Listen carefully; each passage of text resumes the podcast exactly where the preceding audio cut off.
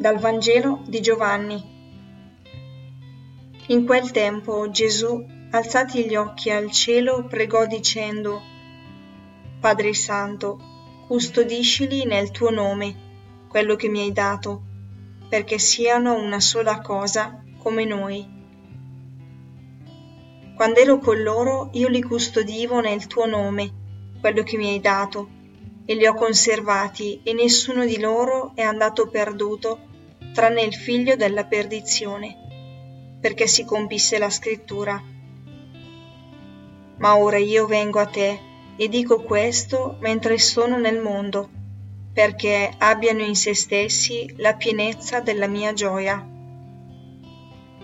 Io ho dato loro la tua parola e il mondo li ha odiati, perché essi non sono del mondo, come io non sono del mondo non prego che tu li tolga dal mondo, ma che tu li custodisca dal maligno.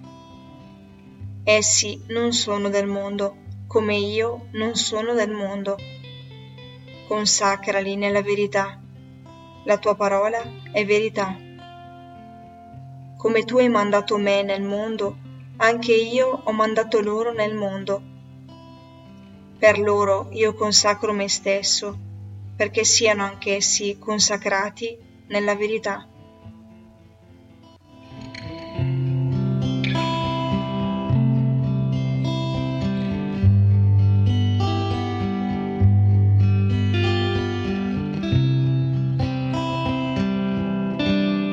Gesù dice questa preghiera al Padre poco prima di morire e mi colpisce notare quanta passione ci mette nel chiedere a Dio qualcosa che è a nostro favore.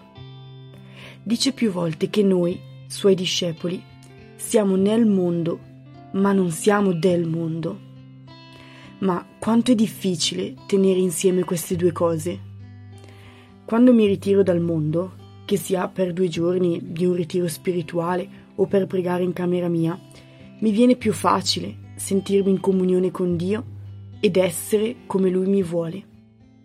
Invece, quando mi ritrovo nella vita frenetica di tutti i giorni, in mezzo a persone e situazioni che non richiamano strettamente Dio, spesso mi dimentico di Lui e non sento che la mia relazione con Lui e la realtà che sto vivendo sono unite.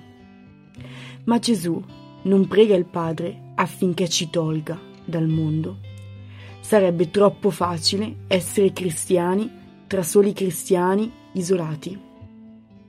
Gesù gli chiede di custodirci autentici nelle cose di questo mondo.